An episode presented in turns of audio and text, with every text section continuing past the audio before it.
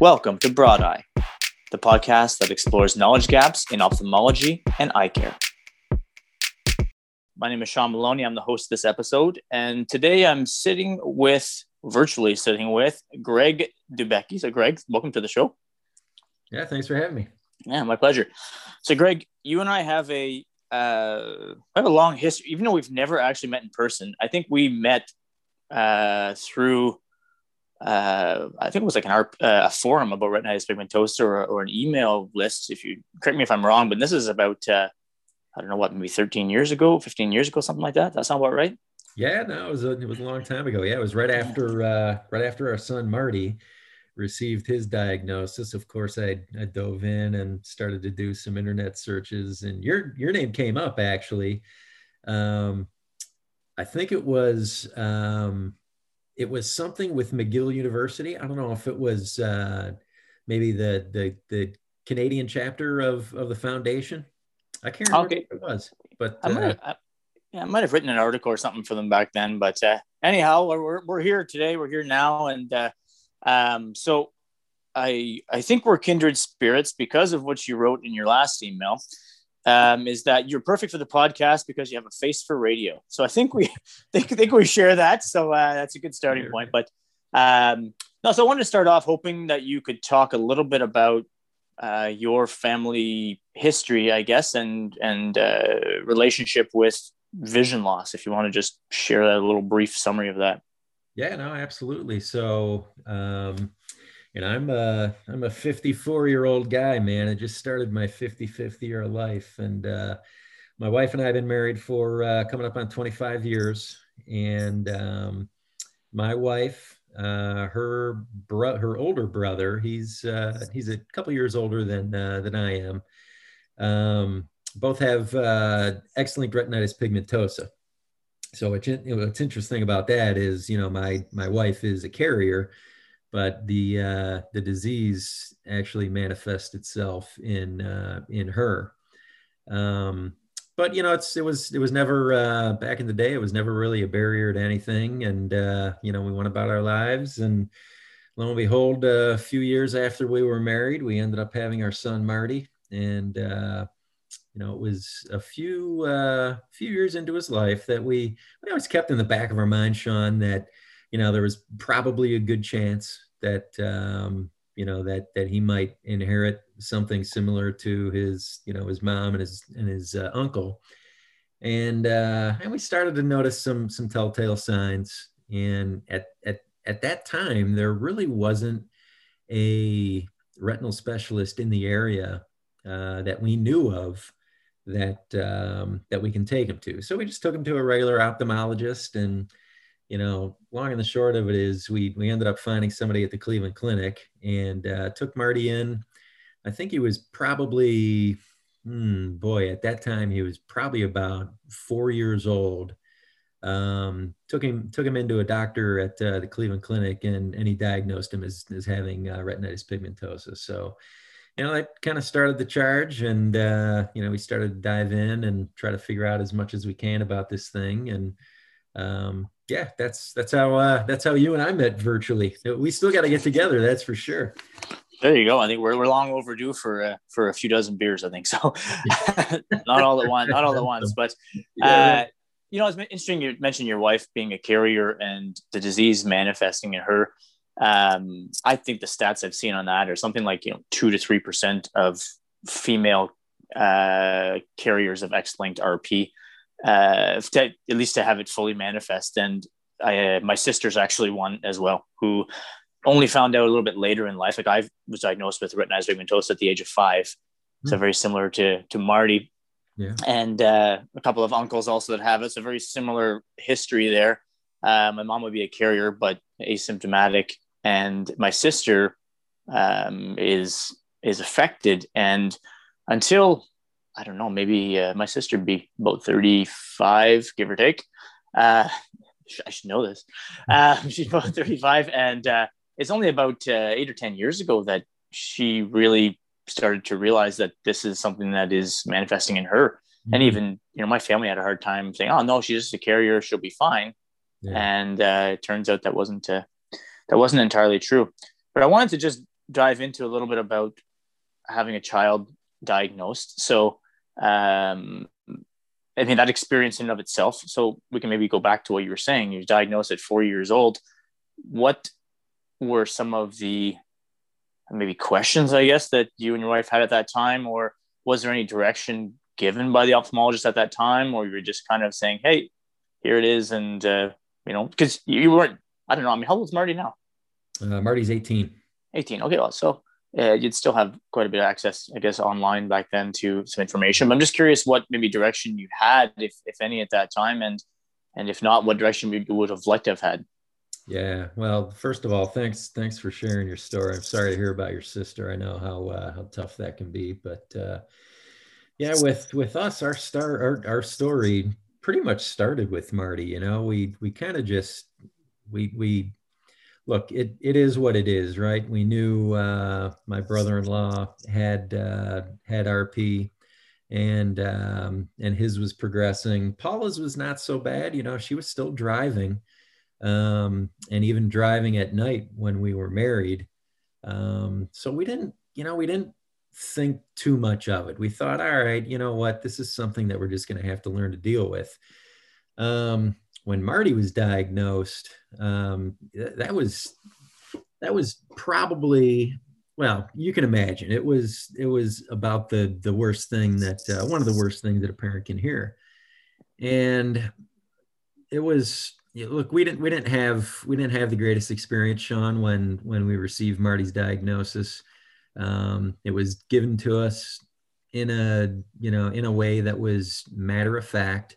So it was myself and Paula, my wife, and her son Marty sitting in the examining chair, and you know the doc telling us you know exactly what we kind of already knew.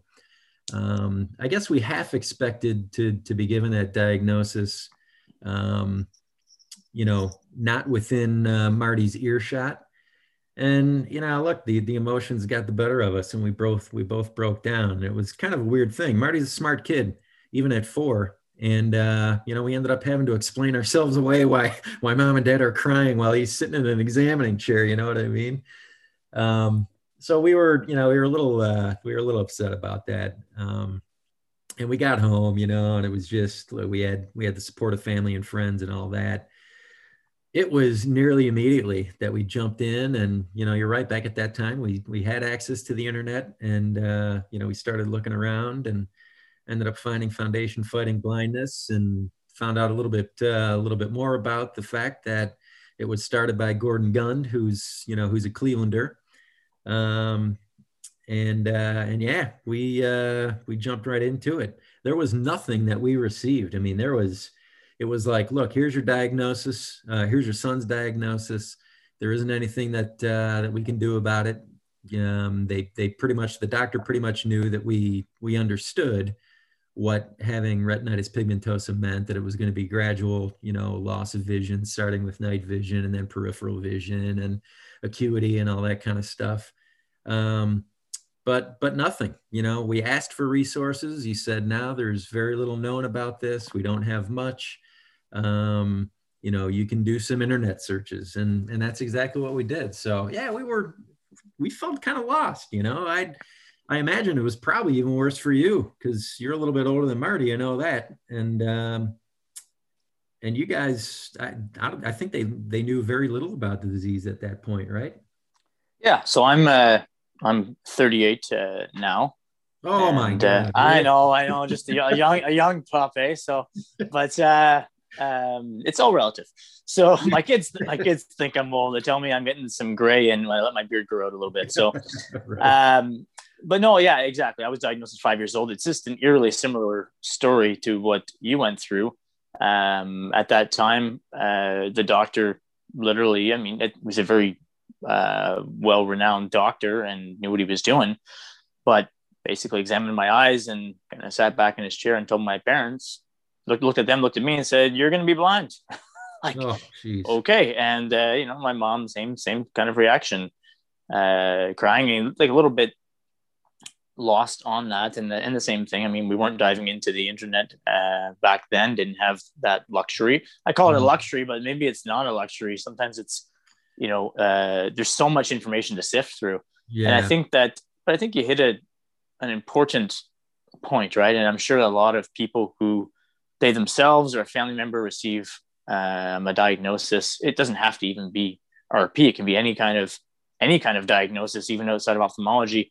I think you're often kind of sent on your way to try to do a little digging yourself and you know some basic information. Yeah, there's no cure, not much mm-hmm. we can tell you, but as a as a parent in this case, you want to know some basic things like um, like when at what age did you really tell Marty or explain to him, and then you know how did that, if you remember that at all?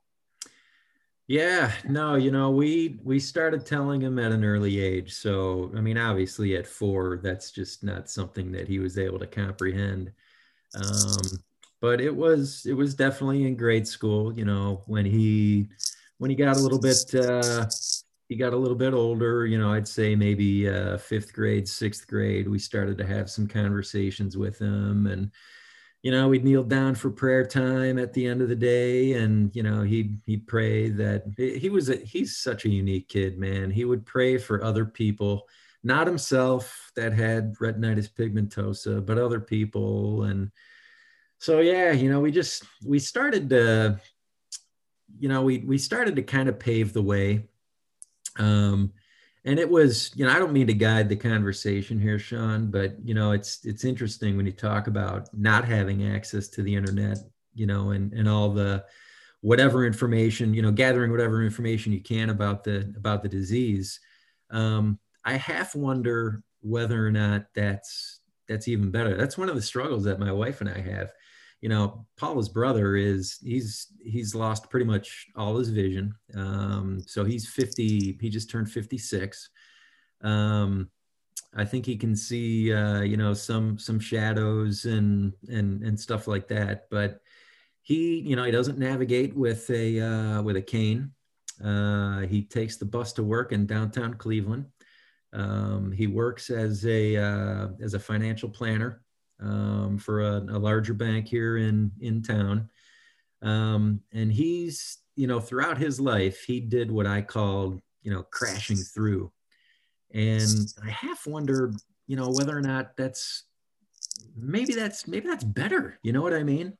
I don't know. It's just because he's uh, look, the guy's living a real full life. Um, and I you know we want we want to offer marty that too but at the same time you know we feel like as parents we owe it to him to share with him um, ultimately what what can come as a result of the disease um, that in today's world even today's world it still could be a little bit difficult to to navigate. Um, and it's not like you lose your sight. You know this right? It's not like you use you, you lose it immediately and you're and you're and you're uh, and you're forced to adjust and uh, or or that you that you don't lose you know you never had sight to begin with you know those the human body's pretty resilient it just reacts.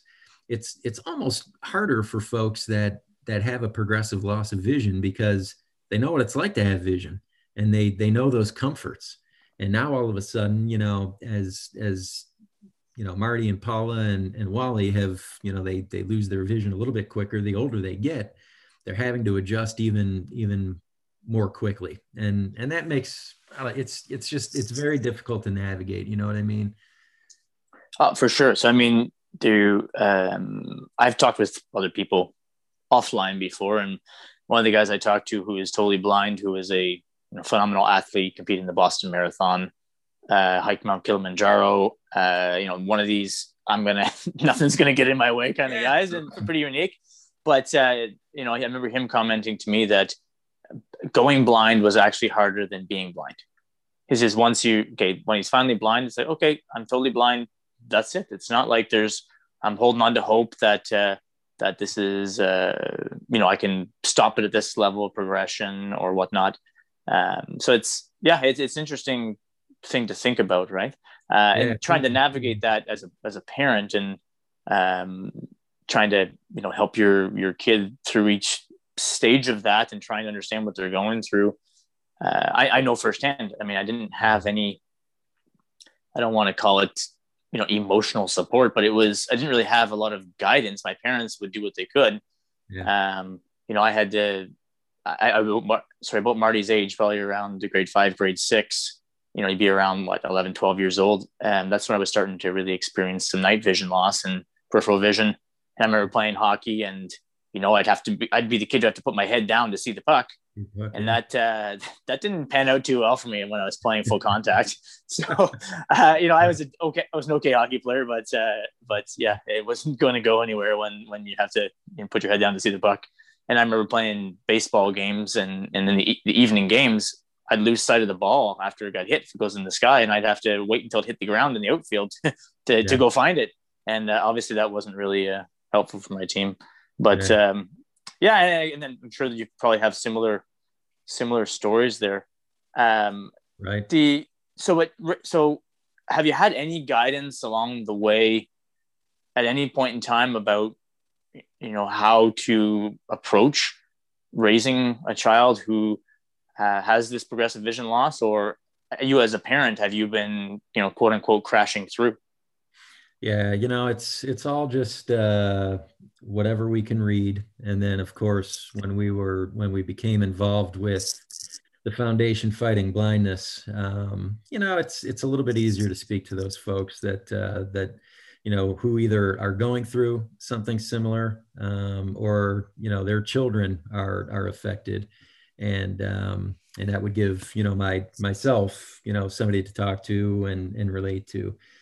Um, but now it's it's really just been trying to figure it out on our own and you know we we try not to I, I think i may have mentioned you know it's it's like you know i'm i'm more of the look just just suck it up and and let's not to sound crass or or insensitive or anything but it's like you know look man we're all faced with challenges and and i i try to look i help my my my son as often as i can. Um but I I try to I try to simulate as close as I can, so long as Marty is safe. Um, the experience that that my brother-in-law had. Um, I'll give you an example. You know, we uh, I'm a I'm a backpacker, and um, and Marty likes to go backpacking too. So you know, we'll hit the Appalachian Trail, and uh, and I'll let him lead. And uh, you know, sometimes it's difficult. You don't have that contrast in some parts of the trail and uh, and I'll let him figure it out. And uh, and if he makes a mistake, and if I need to correct him before he you know careens off a off a uh, a ridge, you know I'll I'll let him know. Um, try to give him some pointers as best I can. I mean, here's a sighted guy trying to give. Uh, you know, a, a, a, visually impaired person some not knowing exactly what he sees, but trying to give him some idea of, you know, feel of the terrain and, you know, using your hiking sticks and all that kind of stuff. But, uh, yeah, it's it's always in the back of my mind. Um, you know, when when is is letting him um, crash through um, safe, and and when is it not so safe? You know what I mean? So yeah, and it, it's tough to navigate. I think that uh, just as an aside, I think I actually once upon a time read a book called Crashing Through that was about a guy who had lost his sight. That's where I got. I, yeah. uh, oh, okay. Well, there you go. There you go. Oh, there you go. His name is Mike uh, something, if I remember correctly. This I don't remember the last name, but uh, yeah, there. Well, there you go. There you go. So I'm not out in left field on that on that memory, but uh, you know, and again, I can I can relate on that, and uh, you know, it, it's tough, and I know from my own experience, sometimes I question how much I should push myself. Uh, you know, my wife and I we like to go running, so we we run uh, half marathons together, and we did the one in uh, Vegas last uh, would be the 20 well 2019 I guess November 2019 and you're running at night on, the, on the strip. There's some parts of the strip that are, are, are well lit up but the majority of it wasn't. And uh, you know we said okay let's just figure out a way to make this work. So she put on a on a little little wedding dress because we did the run through wedding vow renewal which was was a little surprise. I wasn't planning that yeah. She had this. it surprised me. Then just she wrapped her her little mini wedding dress in Christmas lights. So I literally just like ran behind her for a couple hours on the on the in this race, and you know we f- figured out a, a, way to make it work. But yeah. uh, there's other times where we question, like, okay, maybe I shouldn't be doing this. This might be bordering on on a safety issue here, right? Versus just, I think there's trying to find that fine line of let's push you outside of your comfort zone. Yeah. Um, but not so far out that you're you're risking uh, any type of serious injury or anything like that. I think um, I think it's important to do that. So I think what you're doing with Marty is probably probably good because I think that I have know from seeing family members, uh, other people I've met who have had different visual impairments that their world can just come become become very small. Uh, that, how far they want to go far outside of their house or their neighborhood uh, to uh, not leaving the house at all. It's it, it gets very sad, right? So I think that uh, push pushing a, a, little bit is good, but again, there's like you said, you don't have kind of guidance on that, and it'd be nice to have something. I don't know if an ophthalmologist is the one position to do that, uh, or if there's other um, groups of individuals. Like you had access to people through the Foundation Fighting Blindness mm-hmm. um, that uh, maybe the average person is not having access to, but that happened because you did something about your situation as well. You seem to be somebody who who uh, takes life by the horns and just kind of you know does do you can do what you can with it, right? Yeah, no, um, the youngest of six kids, man, and I'm I'm I'm the run to the litter too. On top of that, so I'm a uh, I'm an aggressive little guy. well, that's it's why it serves, serves you serves you well, man. Well, you know, I've told my I've told my wife and and uh, and kids that I'm like, you know, sometimes I I'm not necessarily sure I'm I'm the right person to be coaching you on this because I would have gone through things a hell hell of a lot differently than uh, than you guys.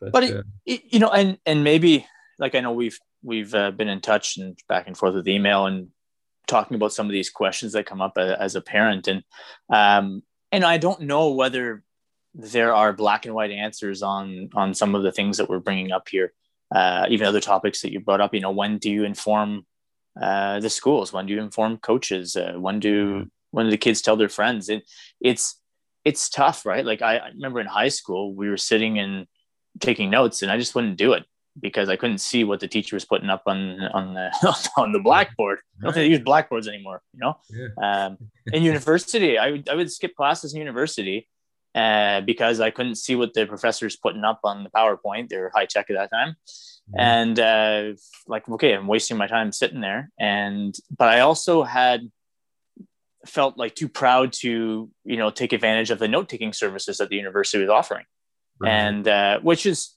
you know, in hindsight, it was a little bit silly because I only hurt myself. And, yeah. uh, but yet I was very open to tell my friends and we would go to the bars and we had, they had great times with me. Um, but I have a few good stories there, but uh, don't have I to read, dive into those. I read your book, man. I know. ah, oh, yeah, that's a, that's a book that little things. I think being able to laugh at yourself too. Like I, I remember uh, so many times, but as an aside, I was at a bar at, at university and buddy of mine says, Oh, you know, it's your turn to get the picture. So I'm in line to get a picture of beer and, and the bar's pretty busy. And I'm, you know, I'm standing there and waiting. And uh, then he comes over to me about 10 minutes later. He says, Man, what the hell are you doing? I said, Man, I, am waiting in line. The line hasn't moved here at the bar. I'm waiting. It's like, it's packed. He says, Man, you're standing behind a post. like I thought I was I thought I was standing behind a person, like just waiting, right? And and uh, so then we said he ended up pitch behind the pitcher of beer. And it felt bad for me, but you know we laughed we laughed it off. Yeah, um, yeah, right. I think you have to have a bit of a sense of humor in some of those uh, um, some of those scenarios. So um, yeah. I wanted to I wanted to maybe venture into uh, genetic testing a little bit. So when um, so has Marty gone through genetic testing? Yeah, he has. Yeah and pros cons of that from your opinion? So you know uh, on a on a on a selfish note um this is yeah this this is tough. I mean these are these are the things that you never really give thought to you know? Um thank god i got a wife who's who's infinitely smarter than i. Um they uh the kids the kids got uh they got my wife's looks they got my wife's brains and unfortunately one of them got my wife's eyes but uh they're, they're, still far better off, let me tell you. So we, uh, you know, on a on a selfish side, you know, we're we're happy that that um, that we were able to re- find out exactly what the gene mutation was. So it's excellent, X-linked retinitis pigmentosa. Um, you know the science a lot better than I. Um, I think we share the same, right? You you guys, you, you're, you're affected by X-linked, right? Is it RPGR? RPGR. Yep. Yep. Same thing. Yep. Yeah, man. There are so many, so many uh, uh, parallels in our lives because Marty's a runner too, by the way. Um, I never said I was a good runner, though. I, I, I, like to I like to run because I, I like to drink beer and I need to run to, to, so it doesn't show. But yeah, that's that's about it. And, and, you know, in reality, it's a it's a it's a sport that I can do quite well with my wife too. Like I'm sorry to I don't mean to cut you off here, but you know, I played a lot of sports as a kid, a lot of team sports, and I've always wanted to you know remain active in my life. And as vision, you know, started uh, started failing, started crapping out, yeah. uh, I had to migrate to some other sports, and uh, running was one that um, came very easily to me, uh, and I can do with you know a friend or with my wife. Uh, with my wife now a lot, um, and uh, we just you know run side by side, and you're in an open space, and so even if I you know veer off one side or another a little bit, it's not that big a deal. Yeah. And uh, yeah, I mean that's that's something that you know even if Marty's vision continues to deteriorate, it's something that he can can hold on to that uh, running for forever, really. Yeah, yeah, yeah. No, that's great. I apologize for uh, for forcing that digression, but uh, so you know the uh, yeah the gene therapy was interesting. You know, selfishly, we're we're glad that we did it because you know of all the science that's out there right now with with uh, with gene therapy, but. Um, I never really realized, you know, until my wife brought it to my attention when we when we finally received the um, uh, the results of the gene therapy. And we knew definitively, of course, that it was X-linked and that Paula was a carrier. Um, and Sean, there was, you know, there was really no no family history whatsoever. I mean, it's it's really kind of odd that uh, that ev- everybody, at least in in recent history, those people that we know of on my wife's side, nobody that we knew of, you know, suffered from uh, from from uh, from blindness or anything like that. Um, so when when we when we finally got the report, you know, Paula was I could tell that she was a little you know a little worried, and I you know I, we we started talking about it, and she said, you know, I'm I'm struggling. I I don't know. I don't know. We have two daughters as well. Marty's Marty's in the middle. Our our oldest is uh, 21, and and uh, Claire and Annie is the youngest. She's 16, and um, then we're faced with the question all right you know what do we what do we tell our our daughters you know we we would hope that you know they're fortunate enough someday to to become married and uh, and have children of their own. And you know we wouldn't want that to get in the way. Um, same thing with our with with paula's sister who you know has has not gone through gene testing or genetic testing um, but very well could be a carrier. Um, she had two daughters um, and the two daughters you know we we wouldn't want to affect any decisions that that they were to make you know in the future. So it was and I got to tell you, it's it sounds it it maybe to the layperson or somebody that's that's not gone through this type of experiential learning. It it it sounds, you know, what's the big deal? You know, well, it is a big deal, especially when you know providing that information to somebody could change the course of their life, right?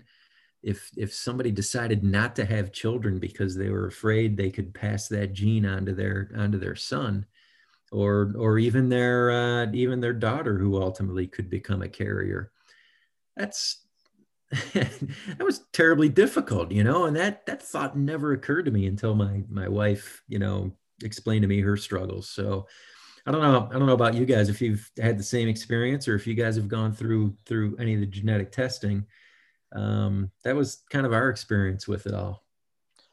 Yeah. So I think that uh, I mean, so many so many thoughts uh, I can dive into on genetic testing here, but I mean, I think first of all the value of it, right? The value for for you, for Marty, in my own case as well, is knowing that uh, mutation, that underlying uh, underlying mutation in the gene that's affected, could, you know, allow Marty, allow me to participate in uh, clinical trials. And quite frankly, there's a number of clinical trials that are ongoing now for RPGR.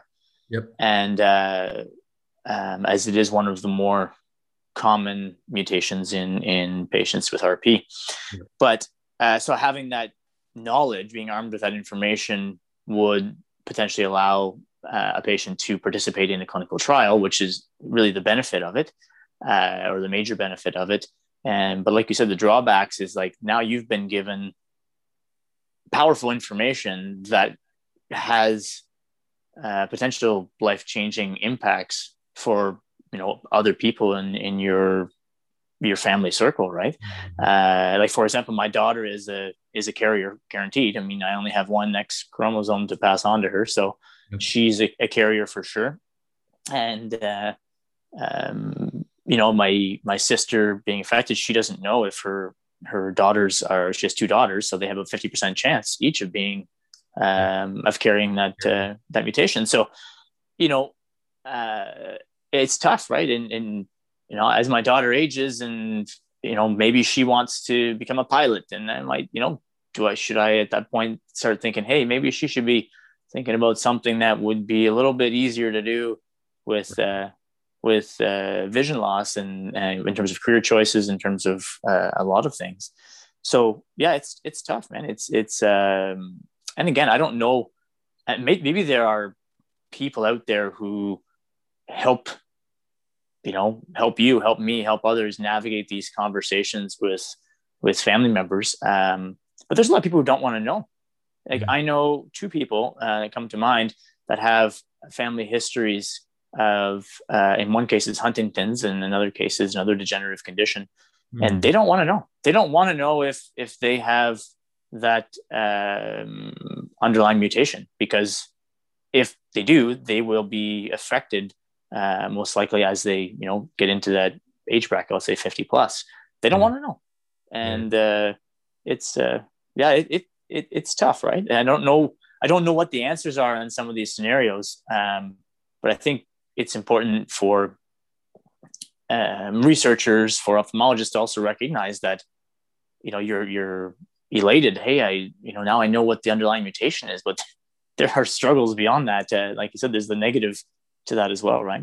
Yeah, well, I um, got to tell you, when we uh, so our our saving grace, and to your credit, of course, um, when you recommended that we went down to uh, that we go down to the um, um, uh, National Institutes of Health in uh, Bethesda. Um, I don't even know if you remember doing this, but you you. I don't know. I don't. uh, oh, geez. Uh, oh man, I can't remember her name now. She was a genetic counselor there, uh, Delphine. Okay. Um, uh, oh man, I can't remember her last name. She was she was really really unbelievable. Um, you know, she talked us through all the positives and uh, and you know why this is such a good thing. And then she did make mention at times of certain things we should probably be uh, be cognizant of. Um, but she was, you know, she was also a little bit guarded. Um, and that's, you know, of course, when Paula really started to, just started started to put uh, uh, the two uh, two or started to connect the dots a little bit. But uh, yeah, so the genetic counselors, and then we have another one up here, a genetic counselor who's really been. Uh, um, she participates in the Cleveland chapter of the Foundation Fighting Blindness, and um, and she's been really great too.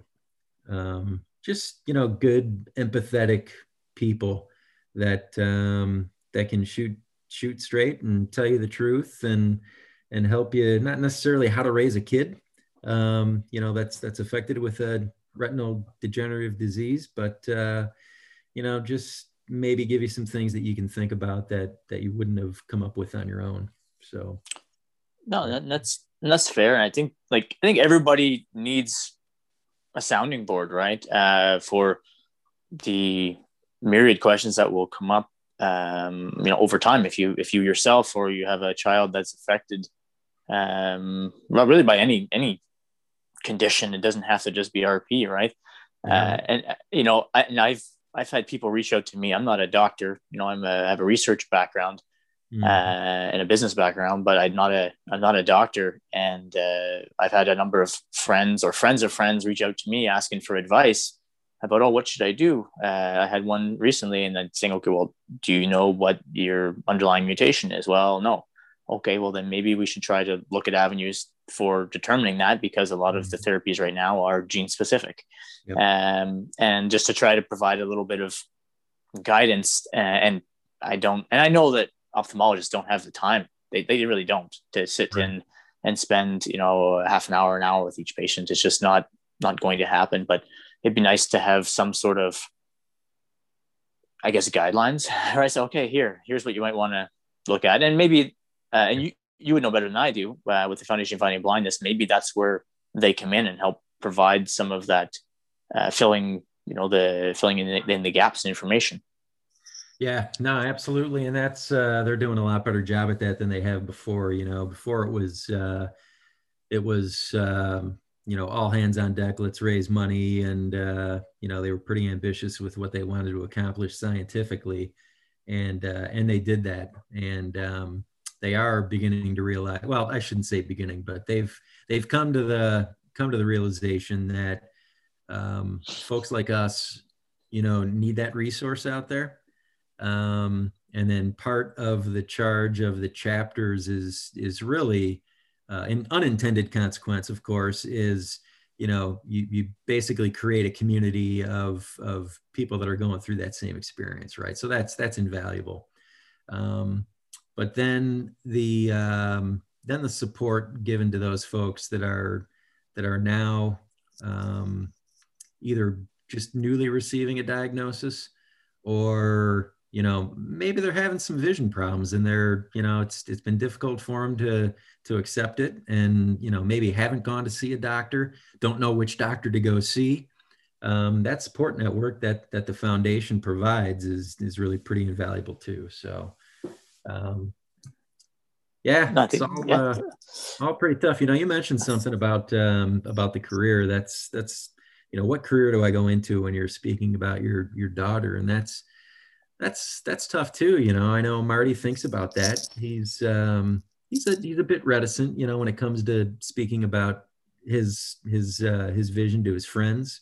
Although his friends know, um, they a lot of times they don't get it just because you know he can still run, he can still you know he can still be educated, he can still read a phone, he can still read a book. Um, so they they don't you know they have a difficult time trying to figure out exactly what he can and can't see um, and because Marty doesn't talk a lot about that to his friends, at least you know from from what I know, um, it's I, I don't know whether or not he's having some of those conversations that I know I had with my friends, which is you know boy I, I really don't know what the hell it is I want to do for a living, you know, and, and learning from some of those kids, and then you know as a father and a mother, you know trying to you know geez we all want our kids to be uh, attorneys and doctors, right? Well you know, you could be whatever the heck it is you want, regardless of of any kind of other ability you have, you know.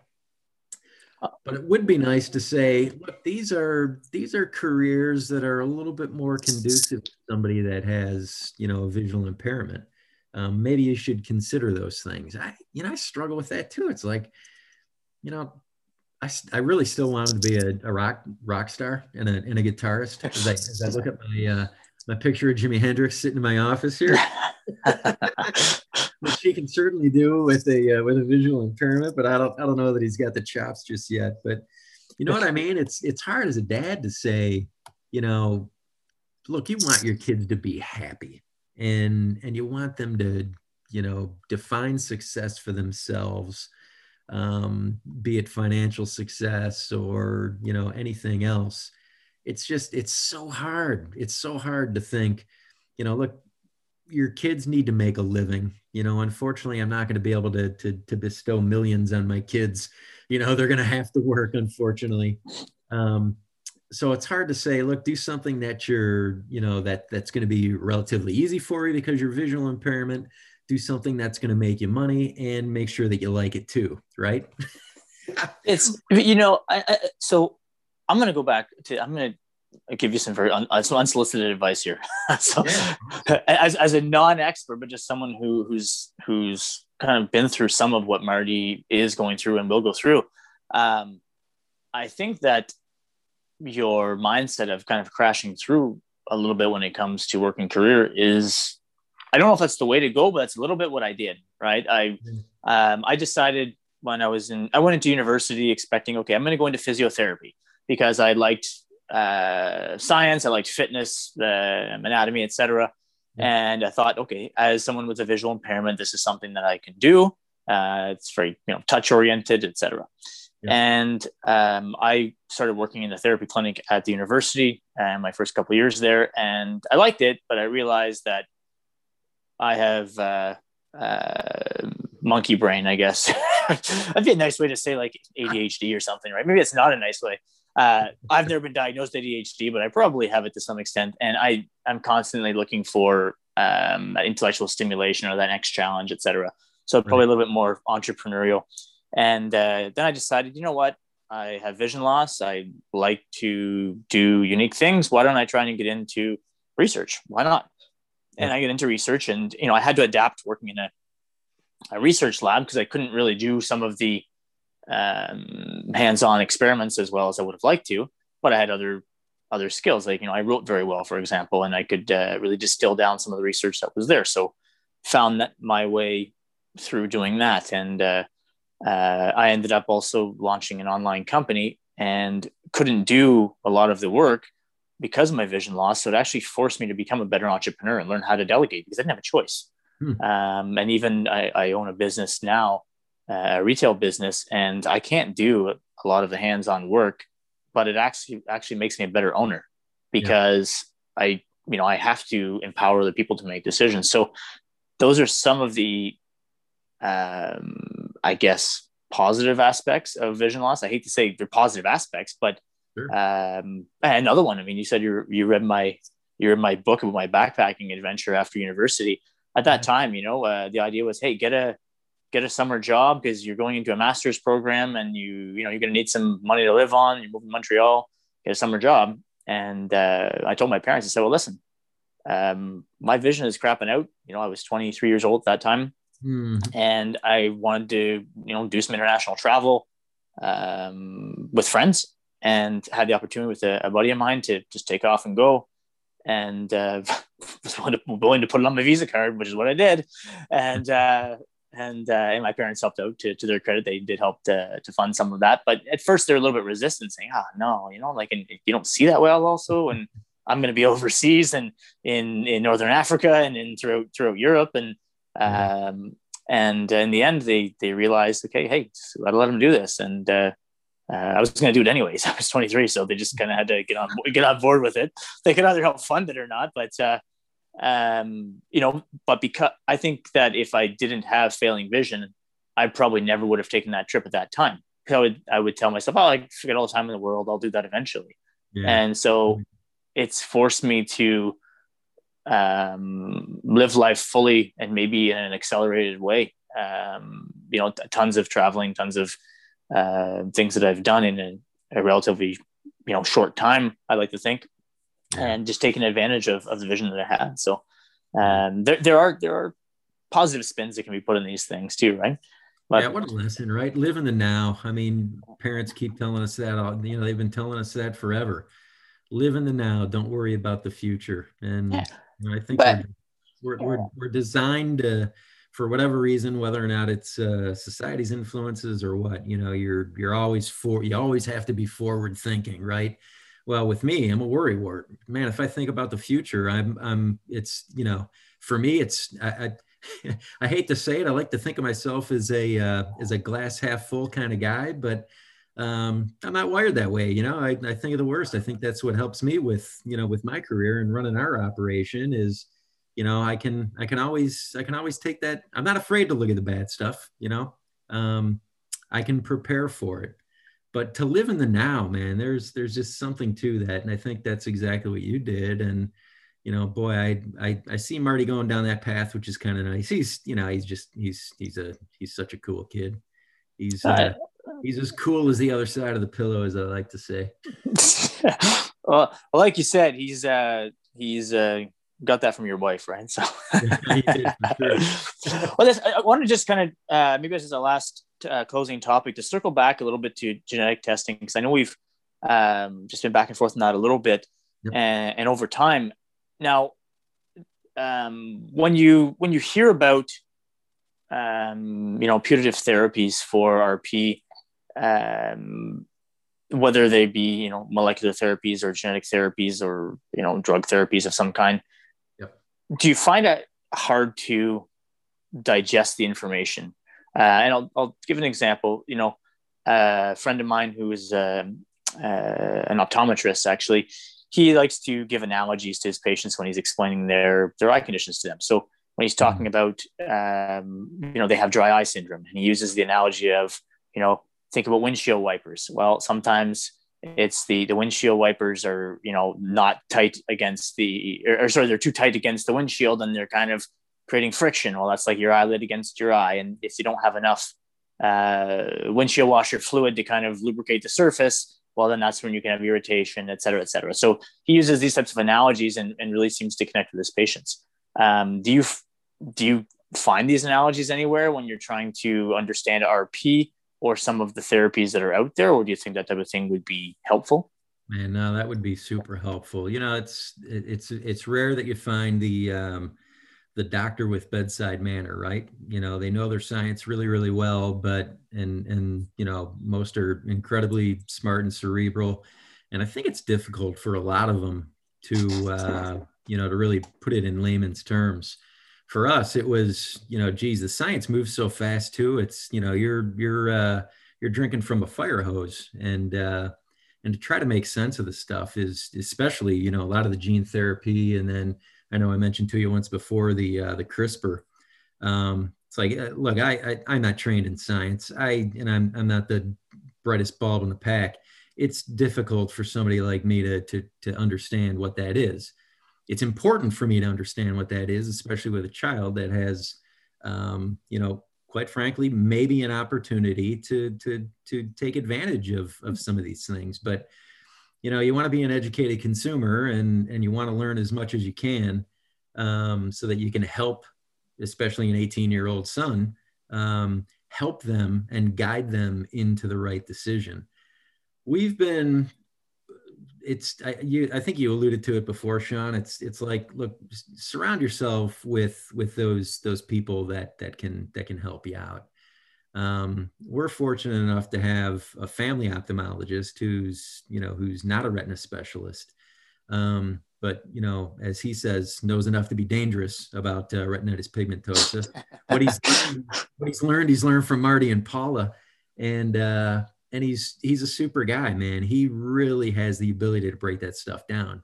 So he's he's been a he's been a godsend for us, and then um, and then the foundation has really just helped out. You know, I think they realize um, that the science does advance quickly, uh, that it's incredibly challenging to understand, um, but they do a very good job in in what they say and what they write uh, to help lay folks like us, you know, understand a little bit better. Um, you, you start to see that, I think, a little bit in hospitals now, you know, just outside of ophthalmology, you know, I've, I had to go to the hospital not too long ago and, uh, and they have, um, they have liaisons, you know, they have these case managers that understand the terminology and can basically interpret what the, you know, what the doctor is saying. Um, so yeah, I, I think that stuff is is super helpful. There should be a heck of a lot more out there. And uh, I don't know, you had mentioned at one point in time that, you know, the podcast, you know, you might use the podcast as a tool for that. That'd be fantastic. I mean, you've explained you're a you're a scientist, right? And you've explained stuff to us that uh, or to me especially um, that I never would have comprehended before, especially when you were reiterating some of the stuff that your your buddy Dr. Uh, is it Dr. Young? Um, uh, yeah, yeah. So Michael Young, he's the retinal stem cell yeah, uh, yeah researcher yeah. at Harvard. Yeah, yeah. One of the conversations we had, I you know, it was it was incredibly helpful. So yeah. no, and that, that and that's great. I, I think you you know you as you alluded to there or directly mentioned, you know, the idea behind this podcast is is really that is I think that like many domains, ophthalmology and eye care exists you know largely in silos. Uh, you have the doctors, you have people who work in uh, industry, you have the you know people who work with the foundations that are fundraising or or people providing mobility and low vision training and aids. You have the patients, you have the researchers. Uh, you know, it's amazing sometimes just the researchers and clinicians are not on the same page about things. Um, they don't understand each other's needs, and then mm-hmm. and nobody has time to listen to the patients and it's not, and, you know, you can't fault the doctors for it. I have a lot of friends who are, are clinicians and, you know, they can see hundred patients in a day. Like, eh, you know, and, but you as a patient, you can imagine if, oh, are you waiting to see this specialist for four months and then you get to drive two hours to get there. Then you're waiting in the waiting room and then doctor gives you three minutes of your there's time. You're like, man, that guy's a jerk. but you know, he's trying to rip through hundred patients and, and sometimes they come across as not having bedside manner. Some certainly don't. Uh, but there are there are many who do, and they just are not afforded the time to to um, to do that, right? So yeah, definitely, I think that the, the goal of the podcast is exactly that: is to basically have conversations like you and I are having today with the various um, stakeholders or, or uh, and entities in the space. I'm fortunate enough to be a a jack of all trades in this area and master of none. So you know, I have I have a research background in in uh, ocular pathology, and I um, I have a lot of friends who are doctors. I'm not a doctor, but I've got a lot of a lot of contacts in that space. I've done uh, fundraising and keynote speeches for fundraising events in in eye care. I, have done you know orientation mobility training. Um, even started a little foundation called Student Vision Canada um, back mm-hmm. in the day that was helping fund uh, raising funds to um, support students in vision research. Uh, we've got a number of contacts and friends in in industry as well. So I'm, I'm well positioned, I think, to have a lot of these conversations. Yeah. But it's it's the guests that I bring on that are going to be the the uh, the bread and butter of of the conversations, I guess. Yeah. Um, yeah. You know, I was going to so, say, Sean. anecdotally, I can. It, it's the medical community is is starting to realize that um, and, and here's the reason why. So AGTC is is one of the uh, one of the small uh, pharmaceutical companies that has a uh, X-linked RP gene therapy in clinical trials right now, and we've been in contact with them. And they did something that was, you know, above and beyond what the other two that I know of um, have done. And they had a, um, they contacted us and surveyed us to find out what it is um, potential uh, families that are affected with this and, and potential candidates for, for the, for the, uh, for the clinical trial. What is it that would make your experience better? You know, so kind of taking that human approach and um, and understanding, hearing the voice of the of the patient and the families. Um, that was that was pretty. Uh, I was pretty impressed with that. I'd love to see a lot more of that. Uh, and that that's uh, for sure, for sure. I think that's uh, it's. I feel like we're going that direction in general, right? It, it's it's maybe slow, but uh, and then having resources to to uh, to put all these things in motion. But no, that's uh, that's definitely interesting. So, Greg, listen, I, have taken a lot of your time, and I certainly uh, appreciate you uh, joining me on, on the podcast. We'll have to do a round two at some point. Um, I think we can probably talk for for hours. Maybe at some point when this uh, yeah. pandemic uh, comes to a come uh, winds down, we can do this uh, live over a, over a pint or two. That'd be kind of a nice twist on things. So we can we can do it virtually over a pint or two also.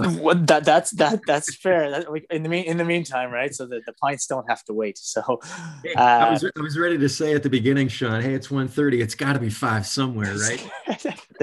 fair, fair, fair. And yeah, I got my kids coming home off the bus there shortly, so I need to be in a in a, a good state of parenting. So there you go. But but and which usually is involves a glass or two. But uh, anyhow, the red red red wine is good for your eyes. You know that's actually funny. Uh, I think a, a, good episode to, to dive into. I don't know what your thoughts are. Um, would be to talk a little bit about um, you know diet and and health and some of the uh, the um, the information that's peddled out there. Some of it's maybe valuable, some of it's not. So yeah. Uh, Anyway, I'll keep I'll keep bouncing ideas off of you. Uh, you seem to be full of uh, full of suggestions. So. All right, man. Yeah, I'm keeping that running list, so I'll let you know.